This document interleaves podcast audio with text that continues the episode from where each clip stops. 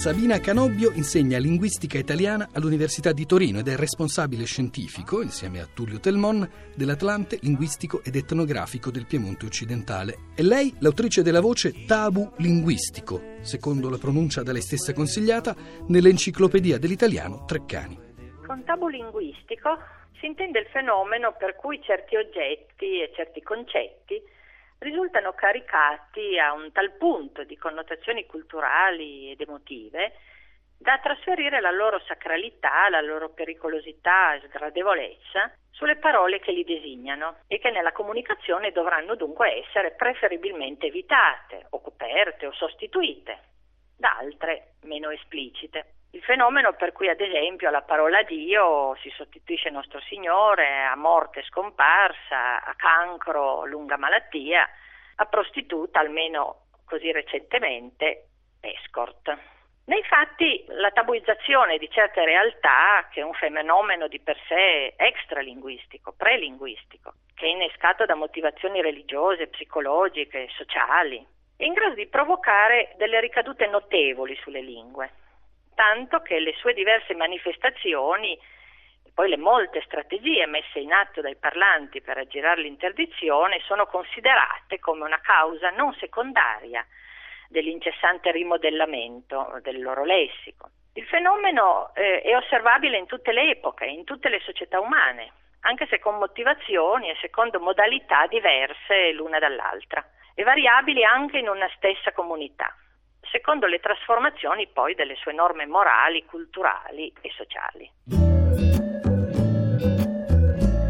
Le sfere dell'esperienza umana più comunemente e tradizionalmente colpite da interdizione linguistica sono quelle del sacro e del soprannaturale,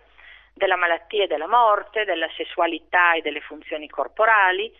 della persona nei suoi aspetti fisici e morali, ma anche quella che riguarda in senso lato la società, le classi e posizioni sociali, mestieri, rapporti con altri popoli, conflitti. Per superare l'interdizione il parlante ha diverse vie, oltre a quella di tacere il nome dell'oggetto interdetto, magari alludendovi solo con un gesto, con una pausa significativa. Può infatti mettere in atto diverse strategie lessicali, che permettono di sostituire il termine proprio, che indica in maniera diretta la nozione tabuzzata e per questo è percepito come irrispettoso, offensivo, sgradevole, di sostituirlo, dicevo, con traslati o con altre espressioni che vi si riferiscono in modo indiretto o allusivo. La più comune di queste strategie è l'uso di quelli che chiamiamo eufemismi, o meglio, procedimenti eufemizzanti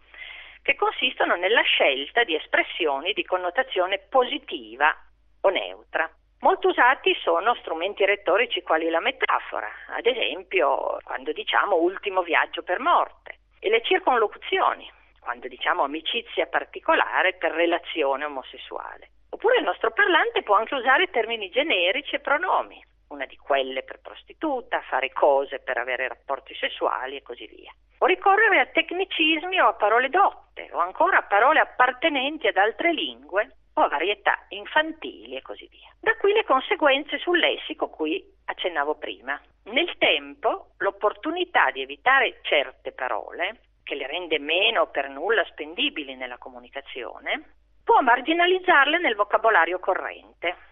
favorendo da un lato l'ingresso di parole nuove, d'altro lato l'ampliarsi delle valenze semantiche di altre parole utilizzate per sostituire quelle interdette.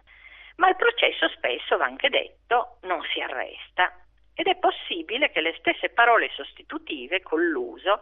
diventino a loro volta troppo esplicite e debbano poi essere evitate. Pensiamo a casi come massaggiatrice o uccello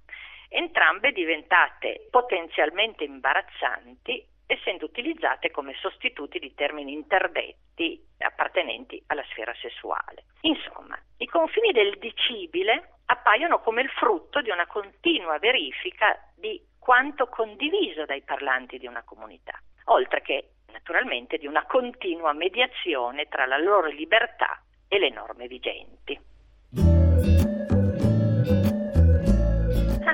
Riguarda l'Italia, le profonde trasformazioni socioculturali che l'hanno negli ultimi decenni interessata hanno naturalmente provocato anche nella nostra società dei cambiamenti nella percezione di tradizioni linguistiche. I cambiamenti più vistosi sembrano aver riguardato la sfera sessuale e quella scatologica. Le parole proprie ed esplicite appaiono oggi decisamente risalite nella scala dell'accettabilità sociale, anche per l'affermarsi di un costume comunicativo che ha di fatto diminuito nella coscienza dei parlanti la forza coercitiva dell'interdizione. Anche se appare azzardato dire che la maggiore circolazione, l'eccessiva possiamo dire, eh, circolazione di queste parole vada fatta coincidere automaticamente con la scomparsa nella società dei relativi tabù. E quanto detto fin qui dovrebbe comunque aver sgombrato il campo dall'equivoco che le parole tabuizzate siano o siano solo quelle che chiamiamo parolacce o turpiloquio o tecnicamente disfemie, che rappresentano invece un altro tipo, opposto ma in qualche modo complementare di reazione al tabù, cioè una sua consapevole violazione con l'impiego a scopi offensivi, aggressivi o anche espressivi e ludici non solo dei termini propri ed espliciti, ma di elementi appartenenti a varietà basse della lingua o comunque diversamente marcati. Interessante notare come nel frattempo si sia enormemente ampliata anche nel nostro paese la sfera e l'incidenza dell'interdizione di tipo sociale, che è stata interessata eh, dagli scrupoli, in buona parte sacrosanti, di quello che chiamiamo politicamente corretto e che intende combattere ad esempio il sessismo, l'omofobia, il razzismo linguistici,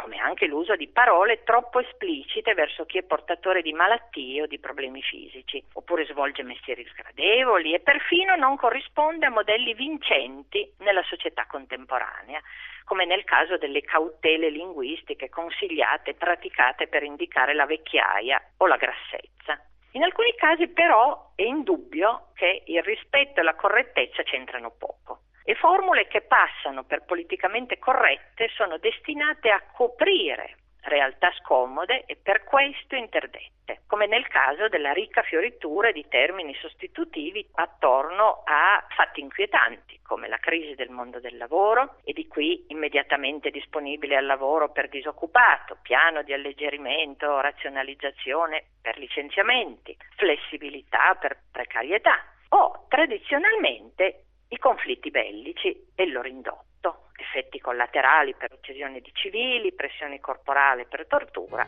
e così via. Umberto Domenico Ferrari.